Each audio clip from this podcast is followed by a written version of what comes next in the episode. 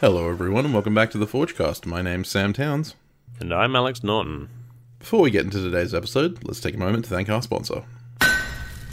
The Forgecast is brought to you thanks to your boys' favourite place to get abrasives from in Australia, Weber Abrasives. Rob's got it all, so hit him up at abrasives.on.net today to stock yourself up. So, Sam, what have you been up to this week? Beat me to it. Um, yeah, uh, working on hammers mostly. Um, trying to get a whole bunch of hammers done. Uh, got two handles done this afternoon. I've got five more to go. A couple of uh, so three English cutlers, three French crosspins, and a Viking cro- uh, and a Viking crosspin. Mm. Um, also did a forge welded wrought iron and 1084 Viking crosspin for my live stream. Came Which out I'm- so good. Yeah, I'm currently working on inla- inlaying into that. I'm waiting for some sterling silver wire to be delivered so that I can do some sterling silver inlay and uh, gonna do some fancy, fancy schmancy Viking style stuff, which is gonna be fun. Yeah. Um, but yeah, other than that, it's just mostly been mostly been hammerwork. Um, and I've also been setting up for my frogs. I have a pair of tadpoles. One of them is now pretty much a frog. Um, and so I've been setting up their terrarium, getting that all sorted. Um, but I have also been tooling up, and I recently came into possession of a kiln, a very small, uh, originally glassware kiln um, that had only been used three times. Only taken on the highway by a little old lady. That's it, yeah. So the little old lady who purchased it five or six years ago to do glasswork f- used it three times and then put it in storage. Uh, and she still had all the paperwork and everything. So, um, yeah, I got it for a steal. And um, so, yeah, all I need to do is fit that up with a PID controller and I'll have a temperature controlled kiln, which is something that I've been wanting for a long time. Um, but yeah, so that's that's that's pretty much been everything. I've just yeah, been slugging it out with with large billets of steel. Uh, I did make some Damascus and uh, the like last week, which I end up sending uh, a three pound billet to you Yes. for your birthday. put me to shame with the tiny little billets I've been making. well, I knew how much you needed Damascus recently, so I figured Oh, I'd yeah. help you out. Um, but I did make another billet with that, and I've got another billet to make in the future. Um, I remembered that uh, actually the billet that I sent you is a mixture of 1075, 10, uh, 15 and 20, and 1084. So, Ooh, yeah. So it's got some. Uh, three different steels. yeah, so it's 1075 and 10, uh, 15 and 20 for the for the main uh, thin layer Damascus, and on the first weld cycle, I put three layers of six mil 1084 in there.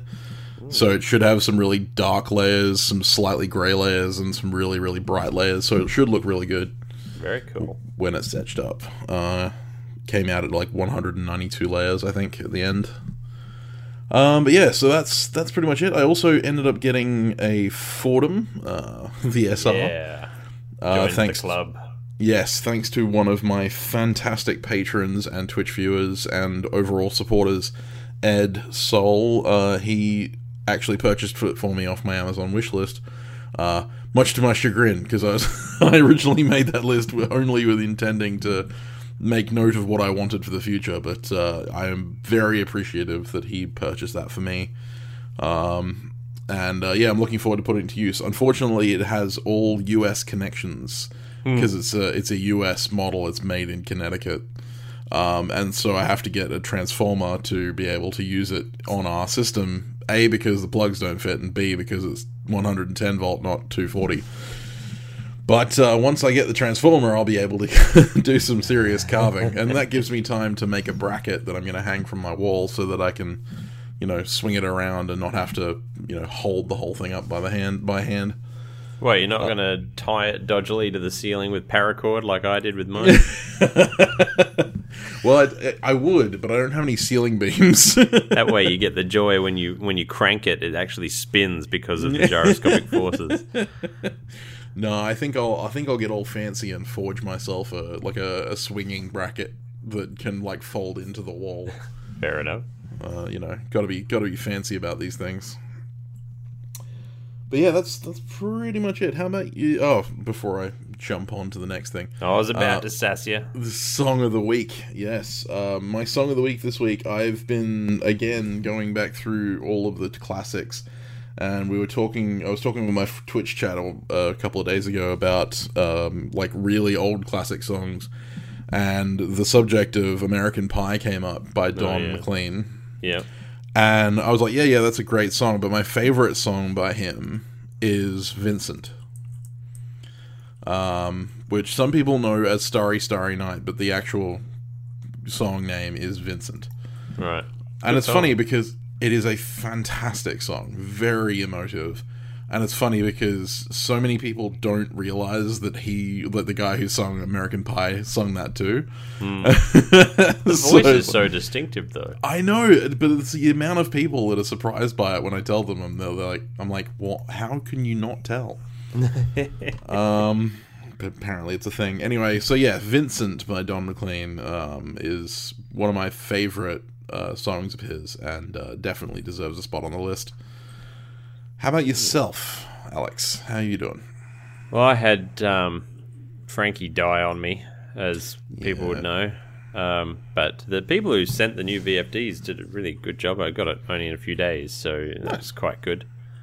Um, but I did, uh, as the listeners will be pleased to know, uh, follow our own advice. And when I lost the ability to use my grinder, I made use of the time. I didn't just sit there twiddling my thumbs. I was doing things that I did not need a grinder for. Uh, so handle scale prep and making a bunch of knife blanks heat treated, uh, stocking up things that are made to order on my Etsy, and basically uh, not being idle in that meantime. As much as it sucked, it does feel like like you're a bit of an amputee with the the grinder missing when, especially when it's such a core part of your production um, when you do that for your living. yeah, Um, so- absolutely. I did order two replacement VFDs so that I can have one on hand. Um, I could just buy an, a good quality VFD, but it's actually cheaper this way. they tend Yeah. to last me about 10 to 12 months. yep. So, um, yeah, he's back now, and I've been making up for lost time. Um, I've got five new folders on the on my workbench at the moment that I'm pumping out. I know I've got some um, custom orders and things to do, but I need to make up for the lost time. Um, and it's good uh, good practice for me as well, especially since I'm working on my video course. Um, in the um, while I've been doing this, I've actually been teaching my wife Nissa how to make um, friction folders first. She wants to make all sorts of folding knives, but I'm starting her on friction folders, as should anybody who's getting into folding knives. Absolutely. Um, and I'm going to give her a little bit of a husbandly shout out here. She's got an Instagram now. It's Nissa Blade Works, all one word. So N I S S E Blade Works um, on Instagram, where she's showing her uh, her learning journey. Um, but she's actually put out her first knife making product, which is actually now being sold by our lovely sponsor Nordic Edge. Um, she's designed. Uh, it was it was after me whinging at her um, long enough that she actually made a solution to my problem. Um, and yeah, there's sort of assembly mats for knife makers, Yeah. um, which are I think really really cool. And um, it was a bit of a proud moment for me to actually see them up on the Nordic Edge website. Um, and find out I had a lot of people messaging me saying that they'd bought one or two, or some people had bought three. So, uh, or one person did at least. Um, so yeah, it was it was pretty cool to see that happening. Um, bit of a moment. yeah, um, I, I, I bought three before they even got stocked. That's right. Sam's a hipster when it comes to knife making gear. That's it. I did it before it was cool. Yeah, uh, but one of the um, knife mats is named after Sam. Uh, no, it's not true. the fudgery gar. no. Although you down, we now have Fudrigar merch. Yeah, all proceeds go to buying it. funding the show and uh, the, the the show. And yes, people have been buying it. So I've had several people message me going, "Hey, I bought some stickers or I bought a shirt," and I'm like, "Oh Yeah. god, here we go." the fudgerigar lives. I'm just, I'm waiting for the first time that someone walks up to me wearing that shirt at a knife show or something. Like, I'm Or you gonna should- recognize you as a Forgecast, like as a true That's it. Forgecast aficionado. Uh, but um, yeah, the biggest one. I don't use it personally, um, but I, uh, we had the the normal size one, and then a folder folder sized one for me. Um, and then I thought about Sam's like giant Muso buoys, and I'm like, I think this, I, I this would never remember us having the conversation of me going, "There's no way that my normal knives will fit on that." Yeah, I'm like, well, we're making a stupid big one, and Björn actually got on board with the. de- If you have you read the dis- product description on yes, the website? I have. It's hilarious. it's really funny. Yeah. So um, yeah, that was that was cool. Um, and I've been making some. We're starting to get the first nigglings of some plans for that giant chunk of Damascus that you sent me for my birthday, which excellent. was super super cool. There's there's um, three things that you can always please me with on my birthday, and one is Bunnings vouchers. Mm-hmm. One's Lego. I'm a huge Lego fan, uh, and another is Damascus.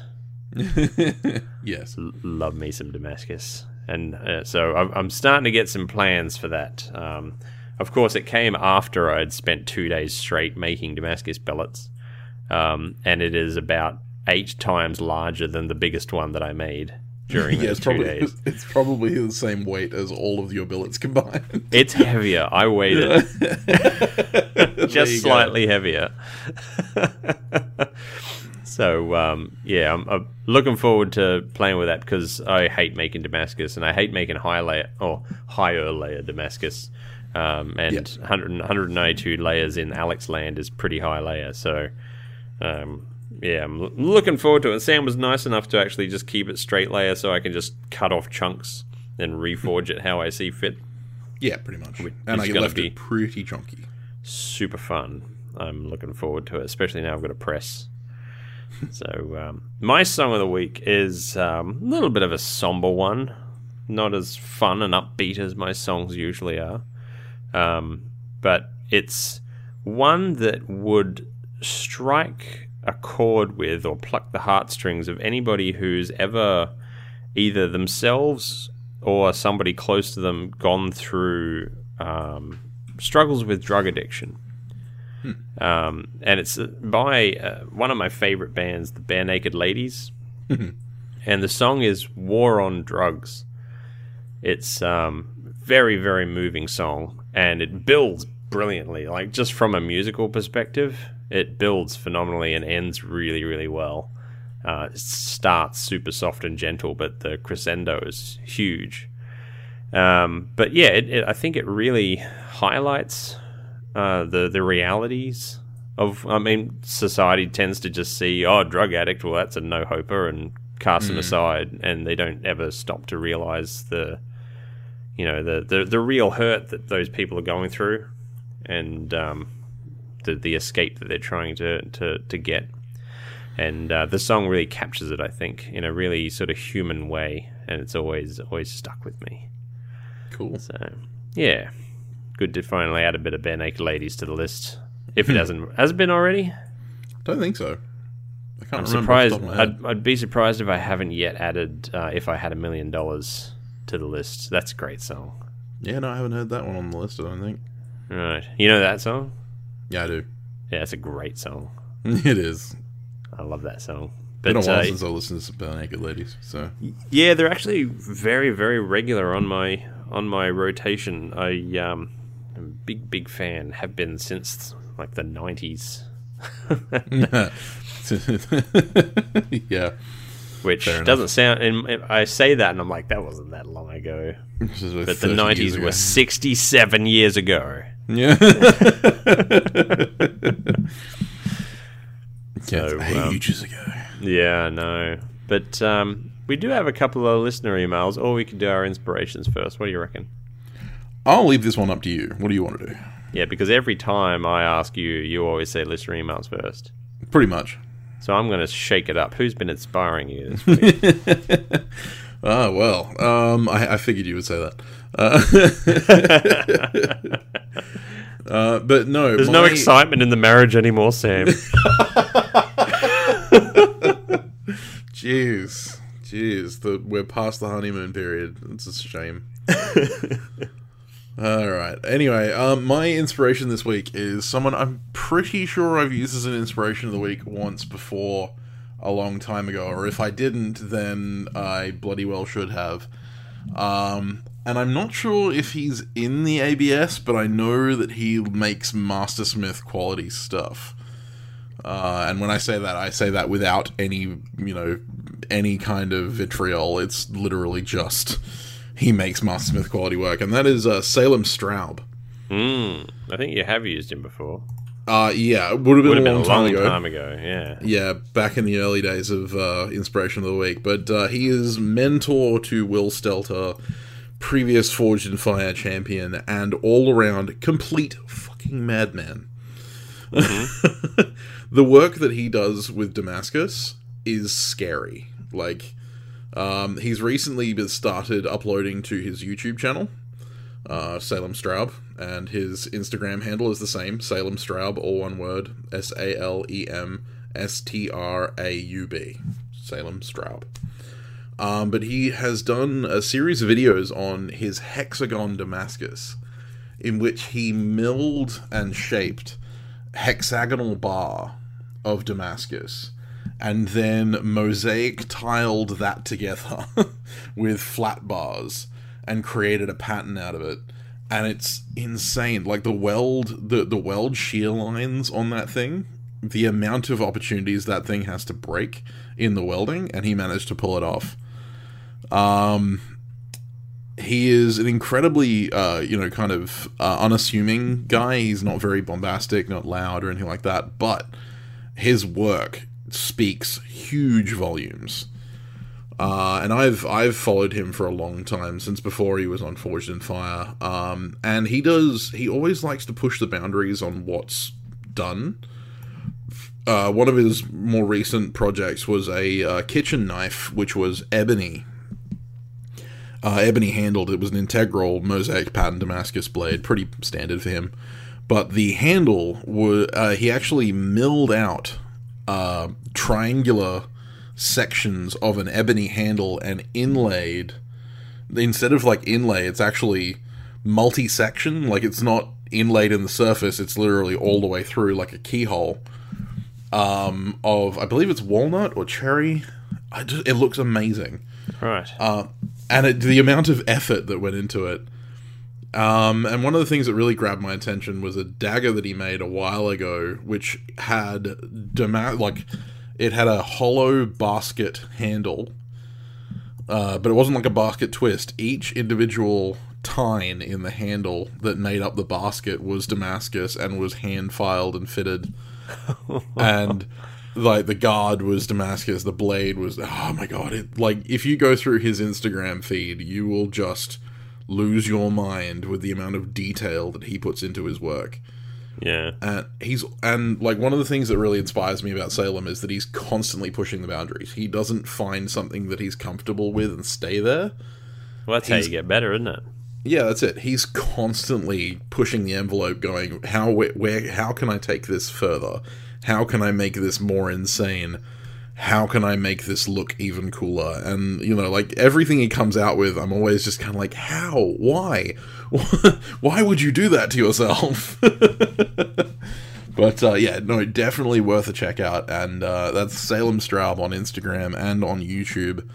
And on his YouTube videos, he actually goes through how he, you know, works out what pattern he's going to do and stuff like that. So it's really useful to watch that as well if you're interested in making patterns. Um, so yeah, he's he's just an incredible smith, and um, yeah, I hope to meet him one day.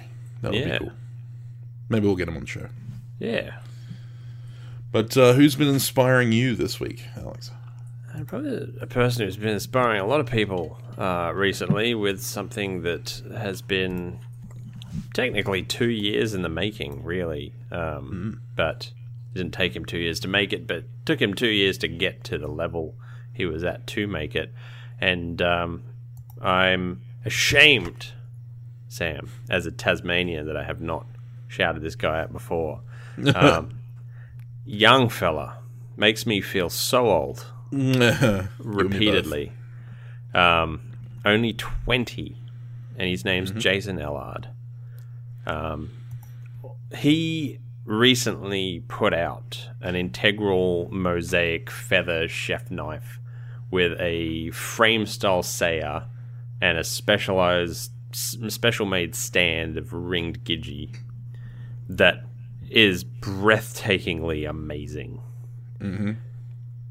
and from if if you were to look at it with no knowledge of knives whatsoever, you would have your breath taken away. But as somebody who makes knives, looking at like every aspect of that build, you look at it and you try and break down into the steps it would have taken to get that, and you think the work, the work, and the chances for failure. And this is just a bit like Salem in that it's just he has pushed himself and pushed himself to come up with this creation. Jason is one of those just insane people. Like I had the opportunity to hang out with him uh, for Blade Symposium, and he he has no off switch. That- There that are kid is- there are cocaine addicts with less energy than that kid. And the thing is that he's constantly, like you said, he's constantly seeking improvement. I personally hate him because, like, he he was a hammer maker for a number of years, for a couple of years, and then he decided to pick up knife making, and within two years he was making mosaic Damascus, mm-hmm. And he's had no training, like he has none, no classes with any other smith. He has just been doing this by himself, learning as he goes, all with manual fly press. Like he doesn't have a hydraulic press or a power hammer. Mind you, the energy that he swings that fly press with, it's it's like a, it's, I think it's like a seven ton, but he Yeah, must get is, yeah. nine to ten out of that thing because he's he's pushing its limits. oh he's like throwing it around like it's a you know BJJ opponent, Yeah. no, um yeah. coming up his- with crazy crank devices to do twist twisted Yeah. billets and things. Yeah, Yeah, and his mosaic hammers are pretty cool as well. Oh, they really are. I hate the fact that he's decided to now start putting mosaic Damascus inlays in the tops of the eyes of the hammers. Hmm. Like just to, like just to add that extra fuck you element to the hammer. the the kid is amazing. He's um, ten times the knife maker I believe I could ever hope to be, and he's only Oh. been doing it for a couple of years. And he has more knife making talent than Alex and I combined in his fucking single hand. yeah. In uh, I think his his workshop assistant Christopher the possum probably has more, just from you know like osmosis from being That's near it. him. Um, he and he's also he's a funny guy too. Like he's a, he's a delight to watch his Instagram stories and things. But um, I'm glad there's a like a whole island between he and I because otherwise I'd just be like psyched out constantly to be out putting out anything at all. Um, but this particular knife that he made, and I, he got a, a friend who's into videography to do a really cool video, um, sort of showing it off in a really nice way, a way that commemorate commemorated it in a, a, a sort of worthy way. Because it's one of those things when you make something like that you can see that thing's got presence. And a photo is just not good enough to show that sort of thing off. So um, yeah if you for some reason do not follow jason yet i highly recommend giving his instagram a follow um, he's on facebook as well uh, on instagram he's just ellard blacksmithing all one word E double L A R D blacksmithing i mean he's followed by everyone. All the big names follow him because they're all waiting to see what this kid does next. Alex Steele Yeah, follows him. Kyle Royer follows him. Like, who doesn't? Yeah, well, I mean, if this is the quality of work that he's making now at Mm. twenty, Yeah. like, where do you go? Yeah, I know, where do right? you go from there? Look out, Kyle. Yeah, that's it. a little boy from Tasmania's chasing your heels. Yeah, seriously. I just, I like I, I've I've had this conversation with a number of times with Alex that I'll I'll see a post from Jason and I'll say, "Where the hell does he find the time?" Yeah. like, the amount of the amount of stuff that he comes out with at the quality that he makes. I I swear to Christ, he doesn't sleep like at all. He just spends twenty four hours, seven days a week in the shop. I have a theory, Sam. uh-huh. I have a theory that he is actually quadruplets. Identical quadruplets, and we only ever see one at a time. Yeah, one day he's going to make a mistake and go to one more than one knife show on the same day. That's right. Like, oh, there's actually four of them working together as a team. It's like Kaz Knives times two. that would that would explain that would explain the level of quality and quantity that he manages to come out with. Mm-hmm. Because That's right. otherwise, it just means that I'm being really slack, and that makes me feel bad. I had to pick something up the other day, and I got puffed out. so Yeah, yeah, this kid. Then I then I you know I sat down because I was puffed out, and I opened Instagram to see Jason planking on top of his fly press. or doing backflips at uh, while Off while of- smashed off his face. at, Yeah. um, off, off a off a little uh pew. It was off an anvil or something, wasn't it? No, no, it was just a just a log at um, at Blade Symposium. Yeah, but uh, yeah, Jas- Jason makes me feel older than anybody else makes me feel old, and um, I I admire him more and more the more of his work that I see. And uh, despite being on the same island, uh, I have not yet met him in person, but I hope to one day because I have some things I need to give him. So um, some products that he wants to test, and he wants to check out my Beamish anvil as well Yeah, cool. which I've been saying that he should absolutely get. So Jason uh, is, is an anvil fanatic. He has Oh, yeah. more anvils than most people in Australia. yeah, but um, that's why I had such a hard time finding one down here. Jason's got them all. He's just got warehouses full of them. That's why he doesn't have space for a power hammer. Yeah, that's it's it. because his workshop's just full of anvils. He just throws anvils at the work. That's his power hammer. Yep, that's it. Anyway, let's get some listener emails out of the way. Our first one is from Rich Larson, and he says, Hi guys, love the podcast and all the help you give. Was wondering if you had any tips on knife handle design. I know you have discussed some materials and finishes in the past. Maybe you could do a podcast on handle theory. How do you pick a shape to match the blade? How do you keep it symmetrical? How do you keep the lines crisp? I see lots of YouTube videos on forging and grinding, but not on handle design and shaping. As half of the knife and the part that you hold onto, it seems handle geometry would be discussed before, uh, discussed more. Sorry. Uh, maybe I am looking in the wrong places. Keep up the great work, Rich. It's an excellent question, and it is definitely a topic that we could talk about at length. Um, but the simple fact about it is that to a certain extent, a, a, large percentage of handle design uh, is the same across all knives because hands are all kind of more or less the same. There's a certain and- amount of artistic play you can take with them, obviously, but uh, one, one of the hardest parts is the fact that it's like it comes down to context. You know, it depends. Uh, you know, you could do an entire video on how to design a Bowie knife handle, but that would be completely useless when designing a, paring knife. hunting hunting knife or a paring knife or a chef's knife or you know any number of other knives. All of them will have different uh, different handle ra- to blade ratios, different handle sizes, different handle profiles. And one of the other issues, of course, being that we are a podcast and it's all audio, is that there's no visual representation we can give you here. Like we can talk about you need this size, yada yada, but without a visual representation, I think it's going to be really hard to get the point across. what I like to, because having uh, taught a few people, like I had them in my workshop and had them with a raw block of wood and had them have to take it down to a handle. Um, I've always started with saying that it's like sculpting. The statue is in the block of marble. You just it's a it's a removing process until you find it.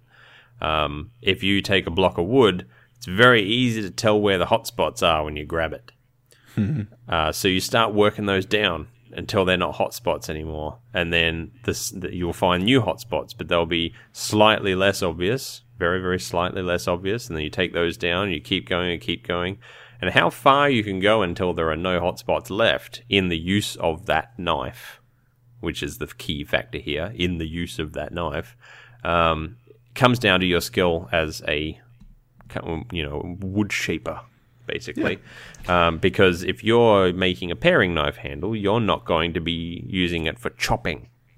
So the hot spots that would form on a knife that is actually having impact done to it uh, is, are going to appear in different places to the hot spots of something that you're going to do repeated slicing motions with. So it comes down to in the use of it. So the first part of shaping is getting it down to that rough uh, kind of hand like proportions. But then after that, it's going to be a matter of um, finding those hotspots in use, Yeah. which comes Yeah, down to just sort of pra- training, practicing. And and some of it is aesthetics, you know, like some of the time you're going to be worrying about how it looks. And in that case, a lot of it comes down to just looking at it uh, from a profile. Draw the blade on a piece of paper, like trace the blade and the tang on a piece of paper and draw a bunch of handle designs. Go and look at a whole bunch of photos of other people's work and take notes from those and, you know, kind of draw designs that are similar to that and work out what looks good in your eye. And then make it. Make it out of a block of pine. And if you are looking at somebody else's knives, don't just look and say, "Oh, I think that's cool." Try and ask yourself, why did they make that choice? What about it? Did, um, like with uh, one of my um, past inspirations of the week, Yella Hasenberg. His knives have some of the most unique looking handles you can get. Oh yeah. Um, but you'll notice that the flow, in terms of the overall flow of the design, he is a big fan of Brut de Forge finishes on his knives. The Brut de Forge section of the knife directly flows from the shape of the handle, they mirror each other. Um, and he Yeah. does this on every knife. There is no functional purpose to that, but it is his his aesthetic look. Yeah, and um, one of the things that uh, Master Smith Shawn McIntyre told me when I was at Blade Symposium, um, when he was doing a design, a blade design course, uh, blade and handle design course, uh, part of Symposium, was that uh, if you have a handle idea, grab yourself a cheap two x four, cut a section off, and make the handle. Hmm. Right? Don't make a blade for it. Don't make the hole for the tang. Just make the handle and make a dozen of them of different shapes and sizes and thicknesses and stuff. Make two of the same, but make one narrower than the other. You know, try different sizes of pommel or whatever. Get a whole bunch of handle shaping out of the way and feel each handle in your hand. Hold it reverse grip, hold it forward grip, you know, hold it backhanded. Um, and get a feel for, you know, like make handle designs that you've seen online so that you get a feel for what they feel like in the hand.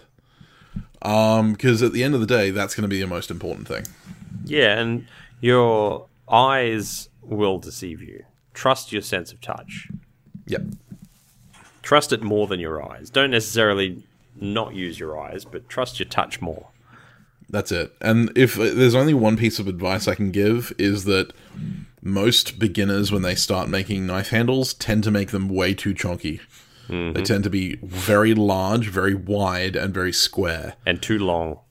Yeah. So you want you want something that's ovate or at least taller than it is wide. Because you want to be able to align where the edge is. So you don't want it to be round, you don't want it to be square.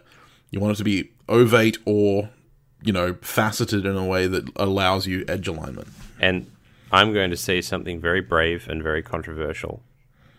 Four finger grooves are never okay.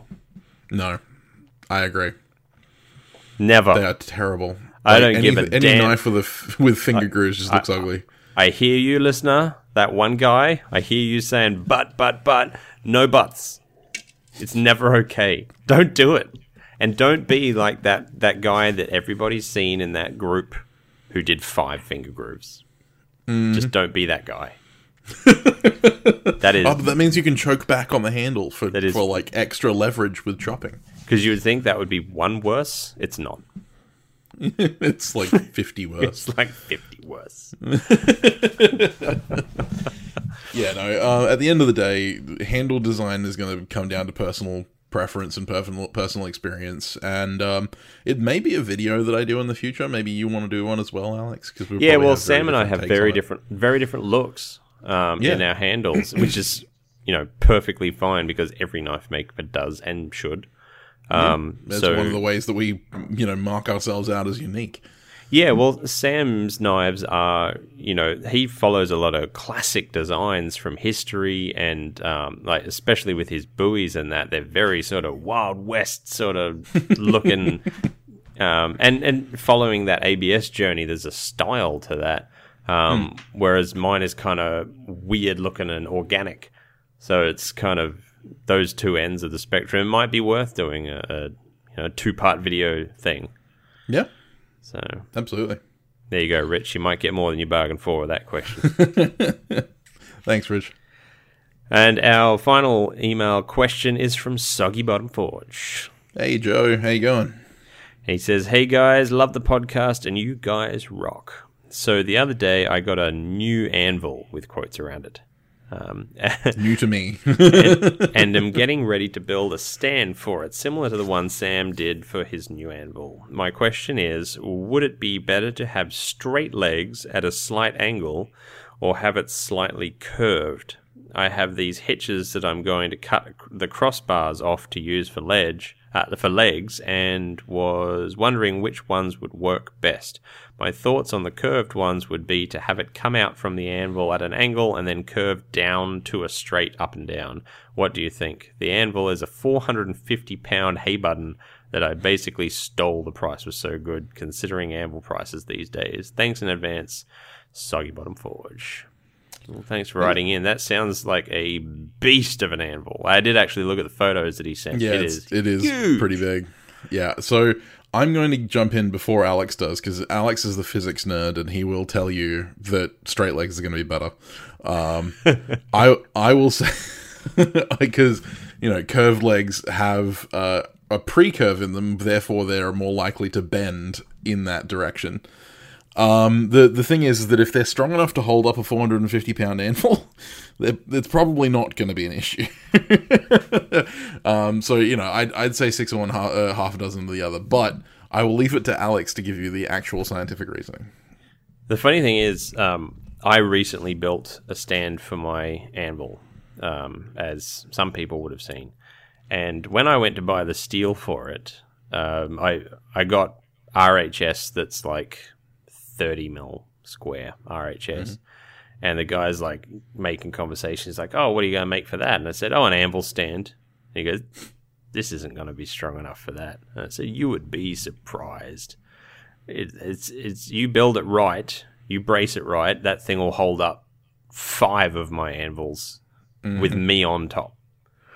Um, but when you're dealing with a 450 pound anvil, there's one major issue that you've got to deal with. It's not so much if you've designed, if you brace the legs of your anvil stand correctly, the bend won't actually factor as much if you put the brace in the right spot. And by brace, I mean the connection between the legs. Yeah, Um, a lot of people, I, a lot of people I see between make. my legs is the floor. Yes. because they're all bolted to the ground. Well, that's it. Because you bolted, you have created cross leg braces, and a lot of Mm-hmm. people I see make anvil stands don't put cross bracing on their legs. yeah, um, I've seen that. and that's that is actually a problem for the downward force that the anvil puts on the work. It means that all of the force, and I actually went into this same phenomenon with my press video. Um, the anvil is exerting downward force, but because your leg is kicked out at an angle, it's a torque force that's going to be happening at the weakest point, which is the weld. But as soon as you ap- apply cross braces to the legs, all of that force is now redirected away from the torque point. Um, if you have bent uh, like an arch essentially across the uh, underneath the base of the anvil, then going down to straight legs, you're not really going to see too much problem with the downward force. Uh, because the torque point is actually going to move into the curve of the leg. The problem that you're going to run into is tilt. You do not want And let me stress this just a little bit extra. You do not want a 450 pound anvil tipping over on its stand while you're working on it. Um, and if your legs are going to actually go straight up and down, like you said, like to, it sounds like it's going to curve out from underneath the base and then go straight. Those straight up and down legs are going to pose a tilt risk. Yeah. Um, whether you've got four or three or six, it doesn't matter. Um, straight up and down legs on an anvil stand is a bad idea. You need them to be tilted outwards uh, at an angle in order to create central stability. Because basically, when you think about it, uh, think of each leg as a tower. If it, you you start pushing a tower over because it's leaning, it's going to start moving in the direction of its lean. So if Yep. you have each of the legs all falling into each other, but can you know they they're stopped because they're all welded to the, the top plate that the anvil's sitting on. Basically, it means that the whole stand is trying to fall in on itself like a which- teepee. like a teepee, so it's not going to fall outwards as readily if you get the angle right on the legs. Uh, anything over an angle of about 25 degrees um, should be fine. Uh, Obviously, the the more severe the angle, the more stable it's going to be. I But also understand the more pain in the ass that the legs more are of a pain in in the ass. So you need to try and find the uh, find where you're going to put your anvil. Like my anvil is set up between two other stumps because I don't need to walk around my anvil the way that I work. But if you do need to walk around your anvil, having legs kicking out either side uh, is going to be trip hazard. It's going to be a pain. So it is going to be a matter of your work, but. I would personally, for 450 pounds, do a 30 degree minimum angle on straight legs that are braced or bolted to the floor, which is the same as bracing it. Um, Yeah, and I mean, the, there is the argument, of course, that stumps are straight up and down, and so are wooden posts and stuff like that. So therefore, they've got that tilt risk as well. The the other thing you've got to remember is weight. A steel frame is actually normally going to be lighter than your uh, standard stump yeah. Because you know it's hollow for the most part. Even my steel stand, which is you know twelve mil, uh, hundred you know, like it's, it's quarter inch thick, four four inch by four inch in an angle iron. It's still lighter than my old stump was. Um, and so therefore it's going to not have a low center of gravity because the anvil's on top of it. And with a 450 pound anvil, that's even more of the case. Yeah. So with a stump, you're lowering that center of gravity a little bit by having the extra weight, but a lot of stumps tend to be set into the ground in most shops anyway. Yeah. Uh, I very rarely these days see people with stumps that just sit on a concrete floor because that's a really good way to have bounce uh, that makes your anvil shift all over the shop, no matter how heavy it is. Mm-hmm. Ask me how I know. You just don't have a big enough stump, mate. So that's it, yeah. But um, no, like if you're gonna make a steel stand, which you know uh, there is nothing wrong with steel stand, and you'll have hundreds of people, and I know this from personal experience, hundreds of people tell you that steel stands are completely fucking useless and they're really loud, and they're you know that their stumps and all that kind of stuff are so much better. Don't listen to those people because they're all idiots. Uh, hey, on the internet, opinions are like nipples. Everyone's got at least two, and half of them are useless. But no, if you're going to make a steel stand, brace it and uh, pad the bottom of the feet. Uh, but yeah, ideally you'd want to bolt it down. Well, padding the bottom of the feet is going to be dependent on the floor of your shop. True, if you've got a dirt floor, it doesn't really matter. No, You can't really bolt it down to a dirt floor anyway. no. And um, the um, everybody knows the little physics feature of three-legged stu- uh, stands that they don't wobble. Um, they also pose much higher tipping risk when you put a very high center of mass.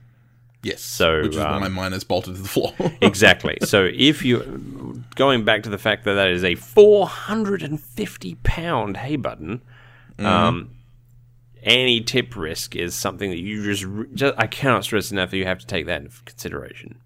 yeah, Um, yeah. so go take it seriously. go take the time to measure it, or make a four-legged stand that has adjustable feet, Mm-hmm. uh, and then you can you, that they don't wobble either. As long as it's adjustable. Yeah, if you've got adjustable feet on a four-legged uh, stand, that that won't wobble if you adjust it. So, Yeah, I didn't want to take the time to make adjustable feet, and I also didn't want to have to bother with you know like Chasing trying to level around out there. my ground. yeah, that's right. So uh, yeah, just just some things to consider. In we did have a look at the anvil. It looks like an absolute gorgeous piece. Um, very envious. And if you ever want Mm. to deliver it all the way to me, I would be glad to take care of it for you. just subtly. So hopefully that has answered your question, Yes. which of course brings us in to tool time. Tool time. And today's tool time is coming at you thanks to the handsome and wonderful fellas at Nordic Edge, hosts of the Australian Knife Making Awards for 2021. Be sure to visit nordicedge.com.au to stock up on all of their delicious knife making goodies. And if you're an Aussie, be sure to join the Australian Beginner Knife Making group on Facebook to take part in this year's competition. And this week's tool of the week is a steel. It's a steel of the week. We haven't done one of those for a while, Sam. No, we haven't. It's true. And you have been playing with a particularly unique steel this week. Very unique. Sent to you by Very Yamez. Yeah, Yamez, our, our uh, good buddy over in the States, who has also been on the show. He, he has. He was one of, I think he was our first interviewee, I think. No. No? Roy, Roy was our first. Was he first? He was. Okay, there you go. All right, then we got him back. Then. And then we had to get him back again because he didn't record properly. That's right, yeah. Um, but yeah, so the steel is Atlantic 33. Um, now, some people will know it as Flutagon, some people will know it as A33, um, but it is all the same stuff, and it's made by the Atlantic Metal Company, the Atlantic Steel Company. Uh, over in America, and it is one of the only steels that I have ever come across that you cannot find the chemical composition of. Um, Atlantic is very secretive about its chemical composition, uh, of the chemical composition of any of their steels. So it is a little bit of an unknown as to how or why it reacts the way it does. And tell them about that reaction because it is. When you told me, I couldn't believe it. Yeah, so Atlantic sells A33 as being the no temper steel. Uh, it is specifically labeled as a hot working steel. Uh, it is a through hardening hot work steel, but it requires no temper and a water quench. Mm-hmm. Yeah, it's it is the strangest material to work with. Now, it is labeled as being lower carbon or a lower carbon alloy, so therefore there must be some kind of fancy alloying content going on that allows it this no temper quality. Uh, as what as to what that is, I couldn't even begin to guess. Uh, you know, it, it it's a very expensive alloy. This material, um, it, it's you know, it's, it is ludicrously expensive, but um, for a good reason because it is an incredibly durable material for both hot work and cold work in uh, cutting and punching applications. And um, I, from what research I have done, I have done quite a bit of research trying to figure out what the hell this stuff is. Magic. because it is magic. It is weird and wonderful, and I don't know how to feel about it. Terrified. That's how you should feel. Making a hammer out of that, water quenching it, not tempering it, then hitting things with it. Yeah, yeah, and uh, That's Yamas terrifying. actually has several times made uh, hammers out of A33. There are a number of people who make hammers out of A33, and it apparently does just fine. Uh, it also makes apparently great struck tooling. Brent Bailey makes uh, a lot of center punches out of A33, um, as well as John Rigoni from Rigoni Ironworks has made uh, center punches and hammer eye punches and stuff like that out of uh, A33. So it is definitely a usable material, and it definitely works the way that they intend. So I can't say that the uh, that they're you know blowing smoke when it comes to how it's heat treated. Um, but anyway, or not. Um, now, one of the things, one of the selling points is, of course, that you can use it for hot work, and when you when it gets red hot, or um, you know, orange hot when you're drifting something, you can just quench it and go back to work. Quench it in water, it rehardens, and you go back to work. and because it's no temper steel, you don't have to worry about over hardening uh, because it doesn't need Does tempering. Does it have a particularly low Curie temperature, or Uh, no, actually, it's got a quite high Curie temperature. So, um, the te- the hardening temperature, as recommended by Atlantic Steel, is actually between 1650 and 1950 degrees Fahrenheit, which is uh, around about 850 to 900 degrees Celsius. a little bit higher than usual? Yeah, so about 50 to 100 degrees higher than than your standard steel. Yeah. And it is uh you know it is as i said a water quenching steel which you can quench in clean cold water not preheated water or anything like that Not a mank tank. no well you can quench in the mank tank if you Oh, you want said clean. i did i did um it did say clean cold yeah, yeah but it doesn't really matter My mank Um, tank gives off a smell when I quench things in it. Yeah. yes. um, now, the the interesting fact about this material is that below about uh, fifteen fifty, uh, uh, sorry, not fifteen fifty, uh, about seventeen hundred and fifty degrees Fahrenheit, or uh, around about you know, uh, well, what do I say, like nine hundred degrees Celsius thereabouts. It is incredibly hard, right? Like it, it's like hitting cold steel. But the moment you get it to that yellow forging temperature, you know, up in the, you know, over you know, 1100 degrees Celsius thereabouts, it is butter to move. It's like forging wrought iron. Um, it is insanely easy to forge, and uh, so yeah, I the the small piece that I got from Yarmez, I actually ended up turning it into a, part of it into a jeweler's hammer, uh, and I he treated it as recommended, and it came out glass hard. Uh, I reckon it's probably sitting at around 55, 56 Rockwell, which is what Atlantic says that um, A33 regularly hardens to, which is a perfectly good working hardness for pretty much all struck tooling. And I'm actually thinking it might be able to hold an edge. So stay tuned to my YouTube channel because I'm going to be making uh, both an axe and a knife with A33 for the cutting edge. Because you And can. uh, because I can and because I want to, because I want to figure out what this kind of stuff can do. I'm really excited to hear how that goes. Yeah, I'm I'm I'm keen as I'm going to get started on it next week. So um yeah, no, it's it is a very very interesting steel and it has been told it has been said that it can be case hardened. Uh, you can use Kasenit to increase the hardenability, but of course, if you do that, you are going to have to draw a temper because you're increasing the carbon content, and therefore you're increasing the, the you're decreasing the ductility at high uh, hardnesses. So yeah, um, I don't know why you would bother, honestly, given this material.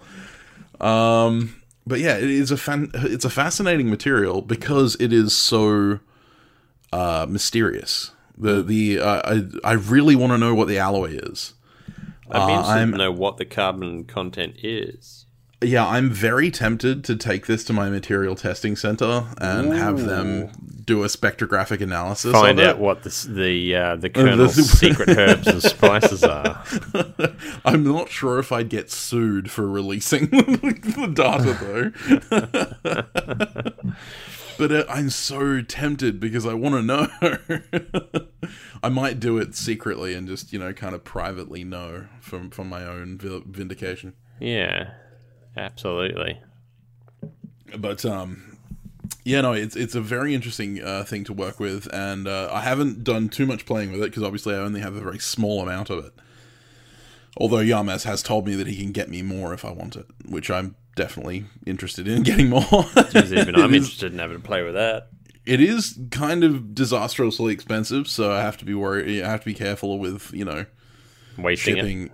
Yeah shipping and also wasting the material so yeah i'm going to be very careful with the very small amount i have left I'm very interested to see how it forge welds. Yeah, well, that's that was one of the the questions that came up when I was talking to Yamez on the Blacksmith Church live stream.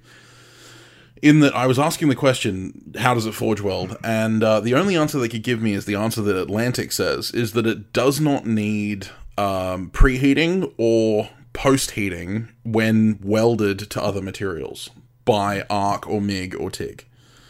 So, in the case of most high carbon steels, if you weld to high carbon steel, you need to treat that weld. You need to, you know, uh, post uh, preheat, post heat, and peen the weld in order to make sure that it doesn't have a heat affected zone and crack. They it doesn't have that problem in Atlantic 33. Apparently, it it requires no uh, further treatment upon use in that kind of uh, aspect. So I'm thinking that that means that it's going to be relatively easily forge welded. But- but that is you know you you're talking about very very high heats under you know extreme pressure from the uh, plasma i'm interested to know if the alloying content if the alloy portion of that steel somehow intrudes on the forge weld i'm gonna find out because i'm making that those two blades with it so we, we are going to find out very quickly whether or not it's forge weldable. Um, but I haven't heard of anyone doing it. I haven't heard of anyone forge welding A33. So I'm very keen to get that underway because, uh, yeah, I really just want to see what this thing is capable of. Well, this will be happening tomorrow as of this episode airing, won't it? Yeah, pretty much. Yeah, stay tuned. So, speaking of quenching and and all that good stuff, um, our topic of the week is a bit of a ranty one. Because we have noticed, Sam and I, that many, many people seem to not have much of an understanding of thermodynamics that's going on in their forging, whether it's Or thermo- thermodynamics as, as a general rule. general rule, really. But yeah, uh, but when you are dealing with the heating and cooling and manipulation of steel, thermodynamics, or even a basic understanding of thermodynamics, is almost essential to actually start getting good results. And so we wanted to have a little bit of talk about how steel heats up and how steel cools down. Sam's probably going to use a lot of big words during this. Mm. I'm going to be the guy that talks in very plain language. Okay, so to to establish the laws of thermodynamics, the first and second law of thermodynamics. The first law very simply states that you cannot pass heat from hot to cold. Hmm. Right? You yeah, from from cold to hot, sorry. I was going to say. It's from a cooler to a hotter. You can't pass heat from a cooler to a hotter. Um, it, the you know heat only ever transfers from heat to cool. It can never go the other way. Uh, the second law of thermodynamics is that you can't. Uh, sorry, work is heat and heat is work. So energy uh, creates heat and heat is energy. So you know, like pure energy is just pure heat, uh, and it cannot be created, but it cannot be destroyed. Has so to go somewhere. Yeah, it has to go somewhere exactly. So if there is heat, it it has to be transferred to something because it's energy. Now, I get the feeling that a lot of people don't bother learning about this um, because it, on the surface, seems like a lot of complexy, sciencey stuff. Yeah, wibbly wobbly sciencey stuff. and so people don't want to don't want to know about it. But there are a few common uh, factors that uh, mistakes that we see uh, that show that there's a l- complete lack of understanding of the why that's going on. Um, That we want to, we want to try and eliminate. Frankly, I mean, we're here to educate, and we want to try and get that out there. And so, Yeah, if if you're getting into knife making, especially, right, or hammer making, or anything that requires hardening material, it behooves you to have at least the minimum amount of understanding about how hardening works. Like the, the thing is, you don't need to understand the complex chemical structures of steel and you know the various phase forms and you know all that kind of stuff in order to understand how heat treatment works. But there are so many people that we've both run into, Alex and I, that have even not even the slightest understanding of how heat treatment works.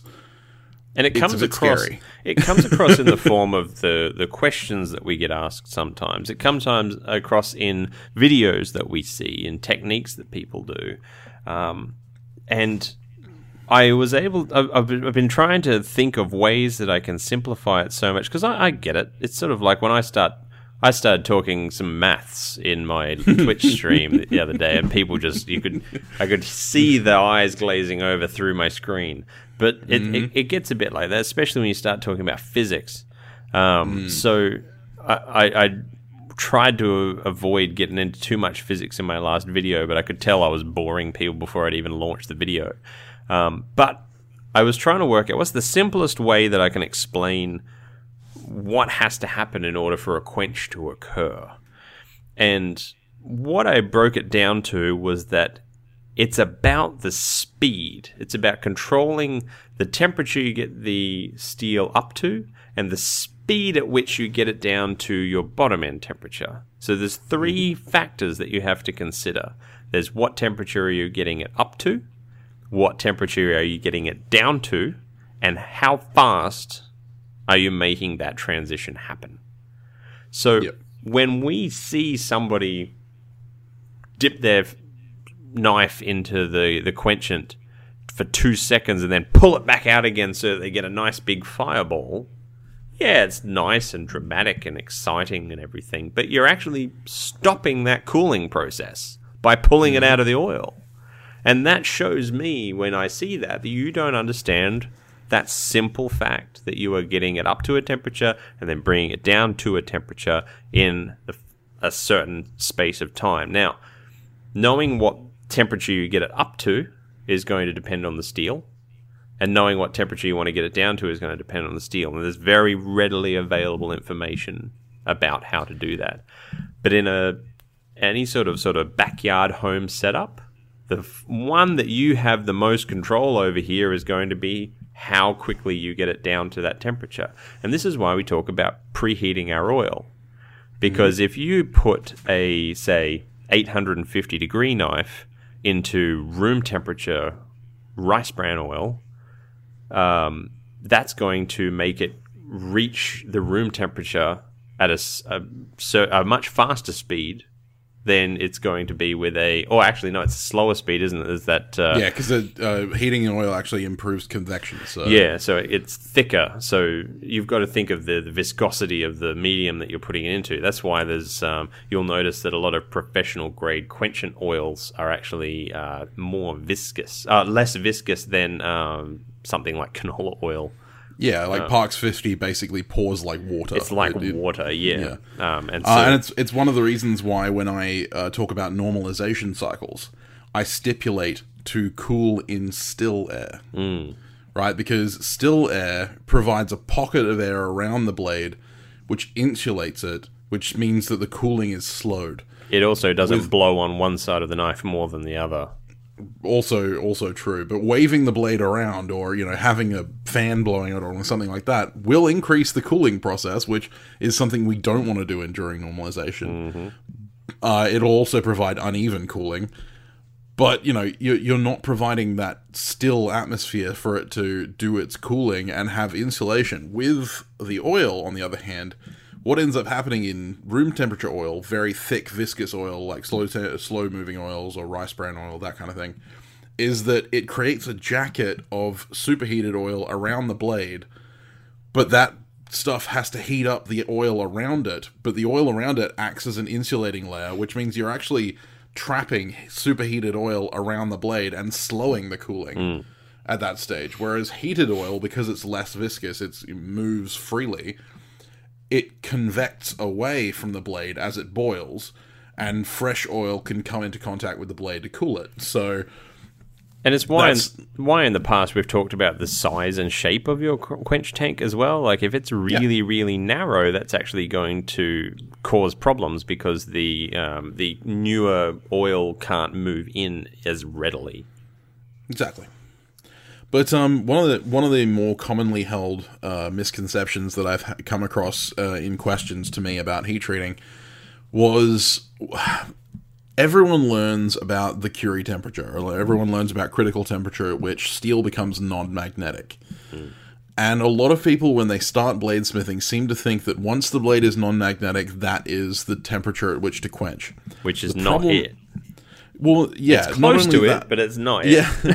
not only is it not quite true, like if uh, it, the point at which uh, steel becomes non-magnetic is actually about 50 degrees Celsius below uh, the optimal austenitizing temperature for most simple carbon steels.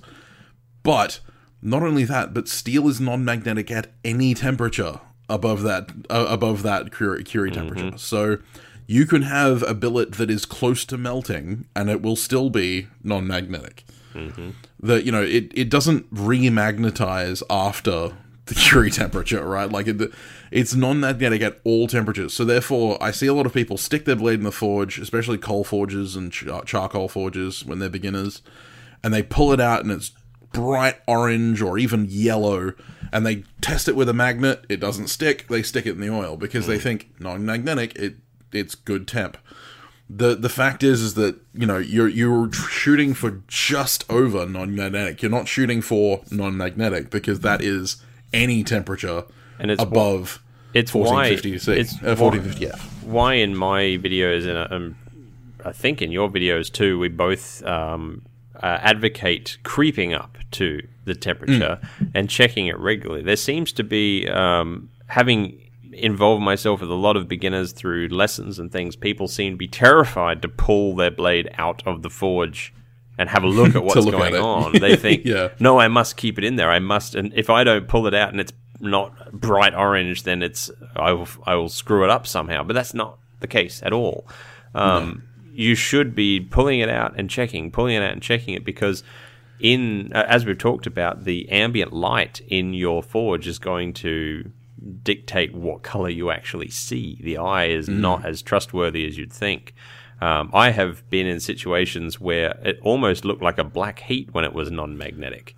Well, yeah, in, in direct sunlight, anything below, you know, like high forge welding temperatures looks black mm. because it just, the, the the ambient light just kills it. And this isn't the sort of situation where you can just put it on, you know, shade it with your hand and have a look at it. It's not quite like that. So you should, I mean, if you're going up to a quench temperature, you should do it at a gentle pace anyway. You shouldn't be r- jumping Very the gun on that. It should be nice and slow with it. So take the time, wait for that Curie temperature to reach. You should check it and then put it in for 10 more seconds and then pull it back out and you should notice oh it's starting to get a bit you will get a sort of transition point where it's just barely feeling like you can feel the magnetic temperature there that's when you start paying attention Yeah, exactly. I, the amount of videos that I've seen of people heat treating blades and they end up melting the edge, hmm. getting it to heat treating temperature. Well that's, like, an- that that- that's another thing of thermodynamics the thinner parts are going to heat up Heat faster, faster. than the thicker parts so if you're Exactly. if you are constantly overheating the tips of your knives heat the tang first mm. and then Yeah, rotate time, yeah. rotate it around, then hold it by the hot now hot tang with tongs, and then start heating the rest of the blade. And watch that tang that has been preheated will act as a heat reservoir and mm. actually even out the heat throughout the entire thing, and you won't burn your tip off. And this is especially important on integrals and large mm. knives, where they have large ricassos. The ricasso is a very large, thick piece of material, much like an integral bolster or guard. You need to preheat that area because it will not heat with the rest of the blade. That's right. And what you end up having is um, on integrals, I'll see a lot of the time that there's a hardening line right next to the bolster because the bolster did not heat up enough to quench. Yeah. And that can be a real bad thing if you're making it out of Damascus because then it won't etch the same as the rest of the blade. So you have to be aware of keeping that bolster hot first and then get the blade hot. And which is why having something like an acetylene torch in your forge is quite handy if you're, especially when you're working on something like an integral. Uh, you can really focus the heat in that area. If you've got, you might have a bit of a dodgy forge that doesn't, you have a hard time getting nice even heats or spot heats on things. Um, so, you know, little tricks like that can help you uh, up your game a little bit more. Um, Another thing that we see a lot of is when you have, you know, I, I, I often make the joke, and I use this joke because it sticks in people's brains. It's the only reason that I use it. When you're quenching, hold it down under the oil until the bubbles stop, like drowning someone. exactly. When you pull it out after the bubbles stop, it will still be smoking. It mm-hmm. will still be damn hot, and you still don't want to touch it. No, no. that is not the time to be laying it on your anvil and file testing it. No. What I like to do is I clamp the very end of the tang in a vise and then I just leave it in still air just to sit and cool. Yep. Wait till all the smoking stops until I can touch it. Yeah, and and like we've said, uh, like I've said in previous episodes, I believe, uh, you have about eight seconds after out after a six to eight second quench. You have about eight to ten seconds where the blade is still austenite, right? It is still transforming into martensite, and so therefore, if you final test within those first eight to ten seconds, it's still going to be soft. Mm-hmm. you need to leave it at least 30 seconds in order for it to have completely transferred into martensite. And that's why, like, I, I quench mine and I'll just leave them in there. Uh, you know, not even until the bubble stop. I'll just leave it in there until, you know, I feel comfortable. I, I like to pull it out because I like to see whether or not I've got a hella warp. oh, yeah, well, it gives you the opportunity to fix warps if you've got one. But I mean that that um, what Sam says is right. I mean it's a, it's a good really if you are going to be pulling it out, it's a good rule of thumb to just wait until you can touch it. If you can touch it, you're pretty you're pretty good. Yeah, just don't drop it. Because, just you know, don't it'll drop shatter. Whatever you do. um, and If you've and, done your job right, it'll shatter.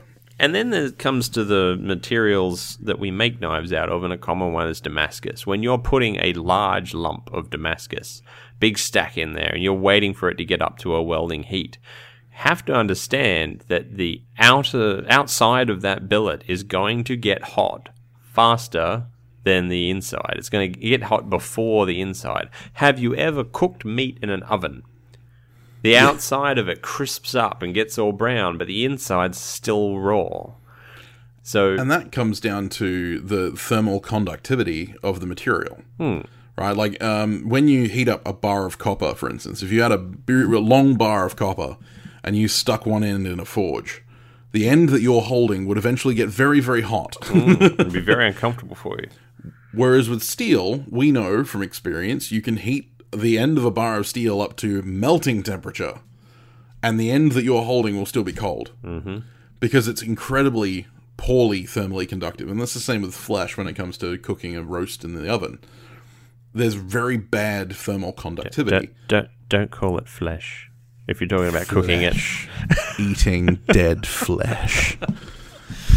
Your stomach is a graveyard for all of the dead animals that you have ever consumed. Is this your revenge for me calling it vegan knife making for so long? No, but um anyway. No, like so and that's one of the reasons why a Damascus billet will take so long to get up to heat throughout the billet is because the outside will get hot, but it's taking a long time to conduct that heat through the rest of the billet. It's why it's a gotta good it time. idea when you're first heating a Damascus billet to put it in when you start the forge and slowly, slowly bring it up to temperature. Yeah, let it come up to temperature with the forge because that way it'll be more likely to be at temperature when it's there. It's why there is a and don't have it in the blast of the jet. Um, No, but no, don't do that. it's why there's such a market for slow cookers out there. Mm-hmm. Or you know, have you ever gone to Texas barbecue? Like br- briskets, you know, low Yep. and slow, low and slow. Yeah, the lower and slower the better. And then all of a sudden you realize that it's the amount of time it takes from the for the heat to transfer from the outside to the inside is about the amount of time it's taken to get the billet up to temperature. And a really good way to test this is to simply move the billet in your forge. If there is a mm-hmm. shadow on the floor, like a cold spot where the billet had been sitting, the core of that billet is not at the temperature that your forge is at. Precisely. Simple as that, really. It's it's it's, Yep. it's a nice, easy thing to do. You don't have to understand any of the math, any of the physics. Just move the billet and look for the shadow. Yeah, this is how to basic. Yeah, that's right. And then you throw the billet around. And sm- Has this ever happened to you? Just like stumbling out of the oven with a with a billet of Damascus. Um, no, so and then the next thing that we come into, and this is something that I've actually had more than one person ask me about, is tempering. And I've had more than one person be confused about what tempering does and how tempering works. And these these people have approached me. They've asked me why I temper at such a low temperature because they thought that made the blade softer, and that the higher the temperature in tempering, the harder it gets. Mm. Which is the exact opposite, as any of us who actually know about how steel works, is the exact opposite of how that works. it's like, and so it's interesting to me that you know th- that there is that basic misunderstanding of the very simple ideas of heat treatment. I had one person say that they had accidentally realized that they had tempered their knife at 100 degrees and not 200 degrees. Um, and they wanted if they wanted to know, have I ruined it? no, you have not.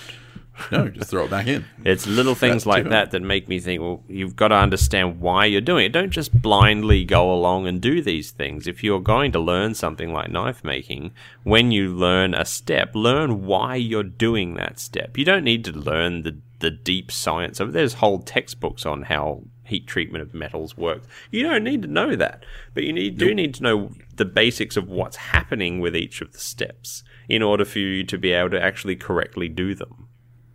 Hmm. Yeah, exactly right. And we we preach about know the why all the time to the point that it's probably getting irritating for a bunch of people. But the the fact is that it is super important. It- you know that there is nothing more important than knowing the why. Hmm. Because at the end of the day, if you don't know the why, then you'll never work out the how. Yeah. Right. You, you you you might know the how, as in you'll copy someone else's, but unless you know the why, you won't actually be able to recreate what they're doing because you're not trying. Um, uh, actually, Ford Hallam, um, you know, my inspiration from of the week, um, multiple weeks ago, uh, has always said that you don't try and copy the ancients. Simply seek what they sought Yeah. right and and that i love that phrase because it is true you're not trying to copy someone's work you're trying to learn what they learned Yeah. and the best way to do that is to work out the why hmm. I mean, why am i doing this And, and you don't necessarily have to go through failure to have that. We have the internet now. You don't have to quench a knife in water and then have it shatter and then think, oh, why did that happen? And then do months of experimentation to work out why it is. You can. You can learn. You can go online. You can find videos. You can find Sam's videos. Sam has some excellent videos on heat treatment, uh, and i have an old playlist and you can ask these questions and try and find out the why not ask why did this happen uh, and then just ignore all of the answers because they sound too technical actually if this is something that you want to do regularly take the time to learn at least a bit of what's going on. Like that, uh, the quenching that I was telling you. You don't need to know any of the math. You don't need to learn that you're rapidly cooling the steel through its eutectoid point. Um, you know, the, the point at which the austenite becomes unstable. You don't need to know this. You just need to know that you're going from the top temperature to the bottom temperature within a certain amount of time. And if you know that that's all you're doing, all of a sudden you're going to stop pulling it out to get the fireball. You're going to uh, leave it in there for the appropriate amount of time. You're going to start preheating your oil. You're going to start making all of these thought processes before you do the action because you know ultimately what you're trying to do is get it from this temperature to this temperature in a fixed amount of time. yeah exactly you don't need to be a metallurgical scientist in order to pull this kind of stuff off Exactly. But what I do advocate for is learning how to practice the most, you know, finite of martial arts. Right? It is the it is the pinnacle of martial arts. Google fu. Right? Seriously. I I have no issue with answering questions, right? Like I love questions, I love answering questions, but don't come to me with problems. Come to me with solutions. Right?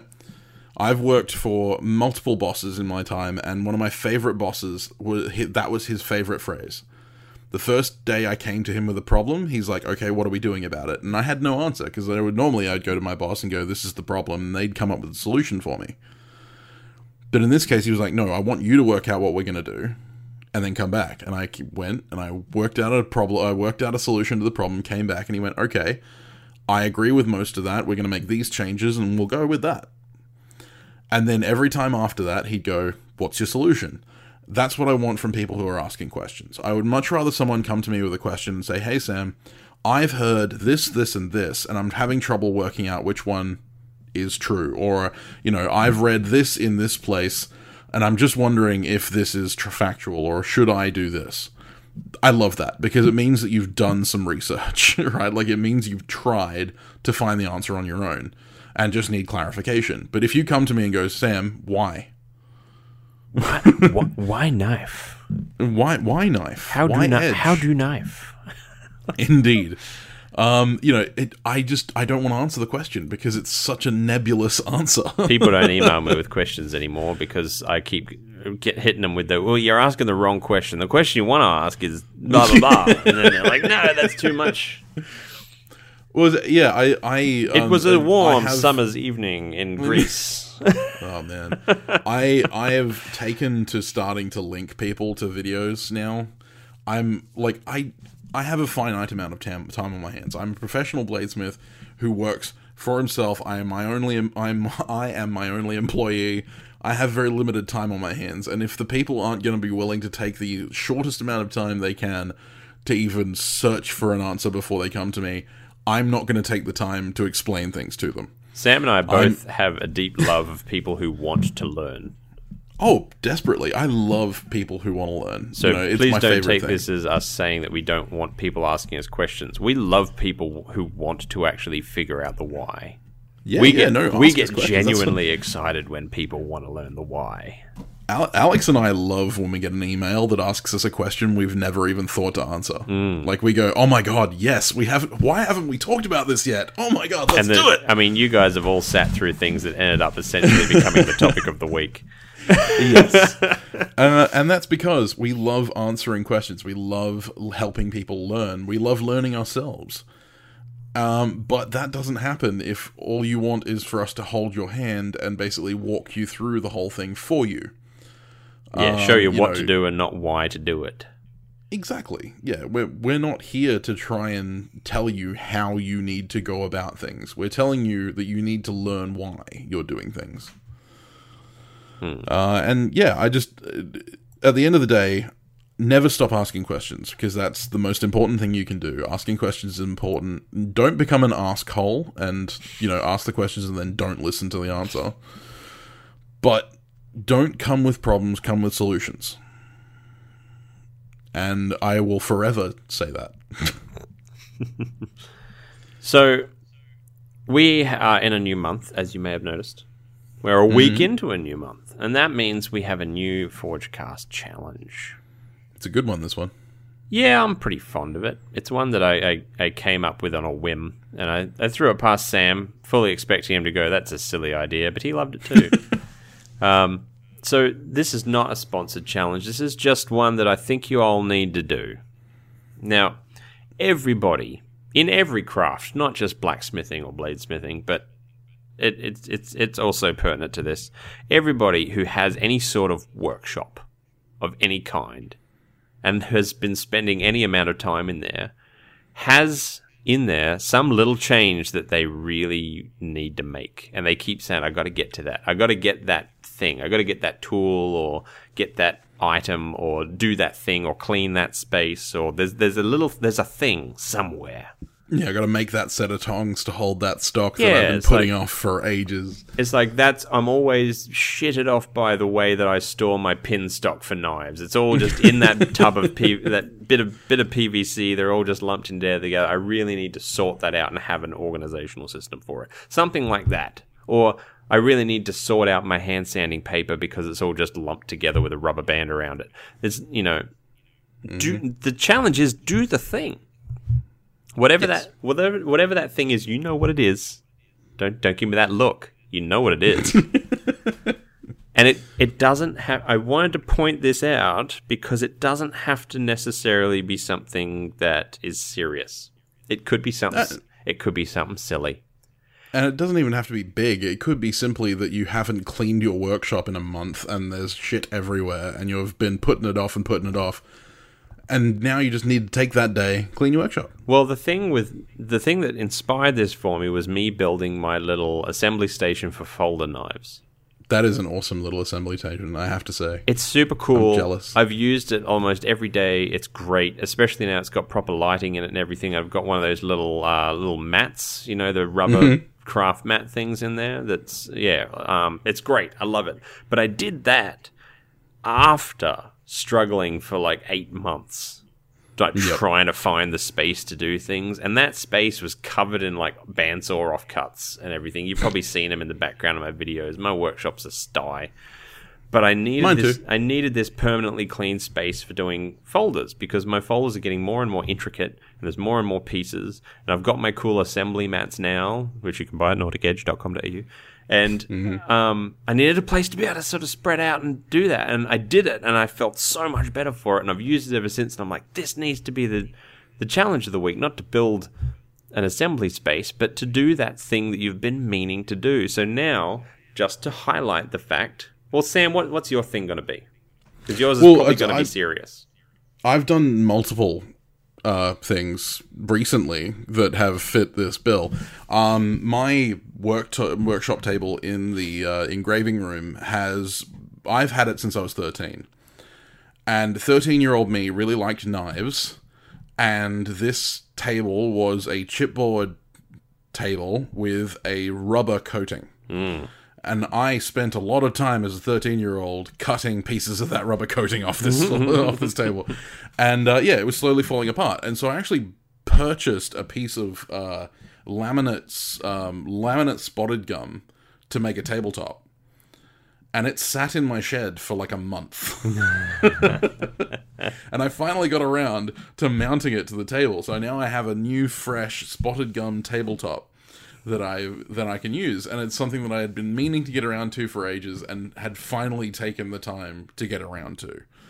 Um, but also, I've had my shitty Ryobi drill press for a long time, and was never happy with the fact that all of my drill uh, my holes were always off by you know a several degrees, varying degrees depending on how much time I spent in setup. And so I decided to get rid of that and get myself a decent drill press. And so I did. I got myself a nice big single horsepower uh, 16 mil chuck digital drill press. Um, you know that that kind of stuff has been, you know, my, what I've been trying to do is tool up and clear up my workshop. You know, get myself a kiln. Is another thing that I've been meaning to do for a long time, but hadn't taken the time to do.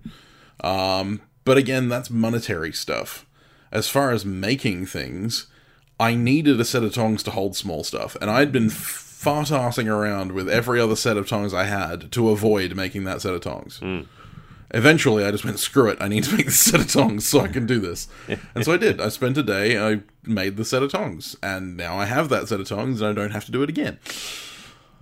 So, you know, like I've done multiple things recently that, that could fit this bill. So Sam's things are very responsible um, and, and serious. My thing is really silly, but I wanted to actually tell you guys what it is because it's. I, I want you to know it's okay for it to be a silly thing as well. I I look at my phone way too much, and I've been trying to cut down looking at my phone uh, because I don't like the fact that I, I'll just find it in my hand. It's like that was in my pocket. I didn't even consciously pull that out. Um, but one of the things that I look at my phone for, which then leads to me using it more, is looking at the time, checking the time. So I wanted to have a clock on the wall of my workshop. And I have a really love of cuckoo clocks. I love them. Everybody else in the world seems to hate them. I, I love cuckoo I, I love a good functional cuckoo clock. Uh, so I I've been meaning to put a clock in my workshop for two years. You know, I've had this workshop for two years, and I'm like, I need a clock because I know I'm gonna. I, I need to check the time regularly, so I need a clock. But I thought, if I'm gonna get a clock, why not get a cuckoo clock? So I've decided I'm gonna I'm on the hunt now for a cuckoo a good cuckoo clock. You know, functional cuckoo clock with a working cuckoo Yep. um, and to have in my workshop to meet, show that I don't spend as much time gawking at my phone and don't have as, as much of an excuse to do it because the time will be on the wall and I'll be able to mark the passage of time by the soft cuckoo um, Yes, of the cheap cuckoo clock that I'll inevitably buy. um, so it can be something silly, but if it means something to you and it's something you've been meaning to do for your workshop, do that thing and then tell us what you did and why you did it with the hashtag Forgecast challenge Indeed. because we want to know. We want to know what's Yeah. what's that little thing that's been nagging at the back of your mind. And if you haven't already followed the hashtag Forgecast Challenge, if you don't even know that you can follow hashtags, if you type in hashtag Forgecast Challenge in the search bar in Instagram, it'll actually tell you that you can follow the hashtag. Mm. Do it and use it to encourage others and to help encourage yourself to do this stuff. You know, like get the thing done. Doesn't matter what it is. Get the thing done and encourage others to get the thing done. It's a strange phenomenon that we'll have these things but not do them. Oh man, And we know full well what they so are. So many, and they're, they're so simple. Like you know, you know that it's only going to take half an hour, maybe an hour, to do it, and yet you put it off and put it off and procrastinate and do everything else you possibly can, Hmm. rather than do that one thing. That's it. But now is the time. Do it for us, to do guys. that thing. Do it for the Forgecast. Do it for the Fudgerigar. Merch now available at Valhalla Ironworks Redbubble store. All proceeds go to the Forgecast. Speaking of my Redbubble store, um, Yeah, you can find him there. Uh, well, before we get to that, if you guys have a question that you would like to email us, uh, send it on through to ask.forgecast at gmail.com. And if you would like to find Sam, where can they find you? You can find me at Sam Towns Bladesmith on every platform except Twitter and TikTok. so YouTube, Etsy, Patreon, Redbubble, Instagram, uh, I don't know, the kitchen sink. I'm, I'm there. Twitch, yeah, I'm on Twitch. It's the only T platform I'm on. um, where can they find Toyspok? where can they find you, Alex? Uh, I go by Valhalla Ironworks, and you can find me on Facebook and Instagram, YouTube, Patreon, Redbubble, Twitch. Oh, God, I don't know. Just Google me. All the places. All- Yeah. all of He's the like a places. I used to be on TikTok, but not anymore. I blame Niels for that. Yeah. that ill-fated adventure. Oh man, the amount of blacksmiths moving onto TikTok recently has been crazy. It's yeah, it's not it's not a healthy platform. Nah, It's not well, good. It, it has a lot of issues. I won't get into it uh, here, but it's it's it's not my cup of tea. I'm sorry, guys. I'm just not. No. Nah. Nah. Computer says no. But you know what is my cup of tea? Sleep. I'm gonna go do Yeah. that. You know what's my cup of tea? Cup of tea. English breakfast. Uh, right. I thought I, I would have picked you as a Rooibos man. Rooibos? Uh, nah. Rooibos is my stepmom. No, actually, you know what I would have picked you as? One of those people that has the you know the the double walled glass teacup that you pour hot water into, and then you drop the little f- dried flower that opens and blooms in the water, and you do How it in you you, know do me it in so the well? you do it in the glass teacup so that everybody can see it happening, and you just look around mad dogging everybody as they're looking at your tea as it's That is that is my dream. Unfortunately, getting blooming, getting blooming flower tea is really hard in Australia. I have looked. yeah, I, like my fruit teas. Damn it! I my knew sweet hibiscus teas. Love it. I even tried to get a glass teapot for a while, but yeah, they're they're hard to get. I'm sorry. Glass teapot sounds like a sexual position. right up there with the dirty Sanchez. Yeah. Uh, yeah, all right. Hot lunch. Mm, she likes that. All right. With that being said, I think it's time for us to go now. I think Alex needs to take his meds and go to bed. That's enough, Grandpa. Uh, oh, all right. see you guys. See you later.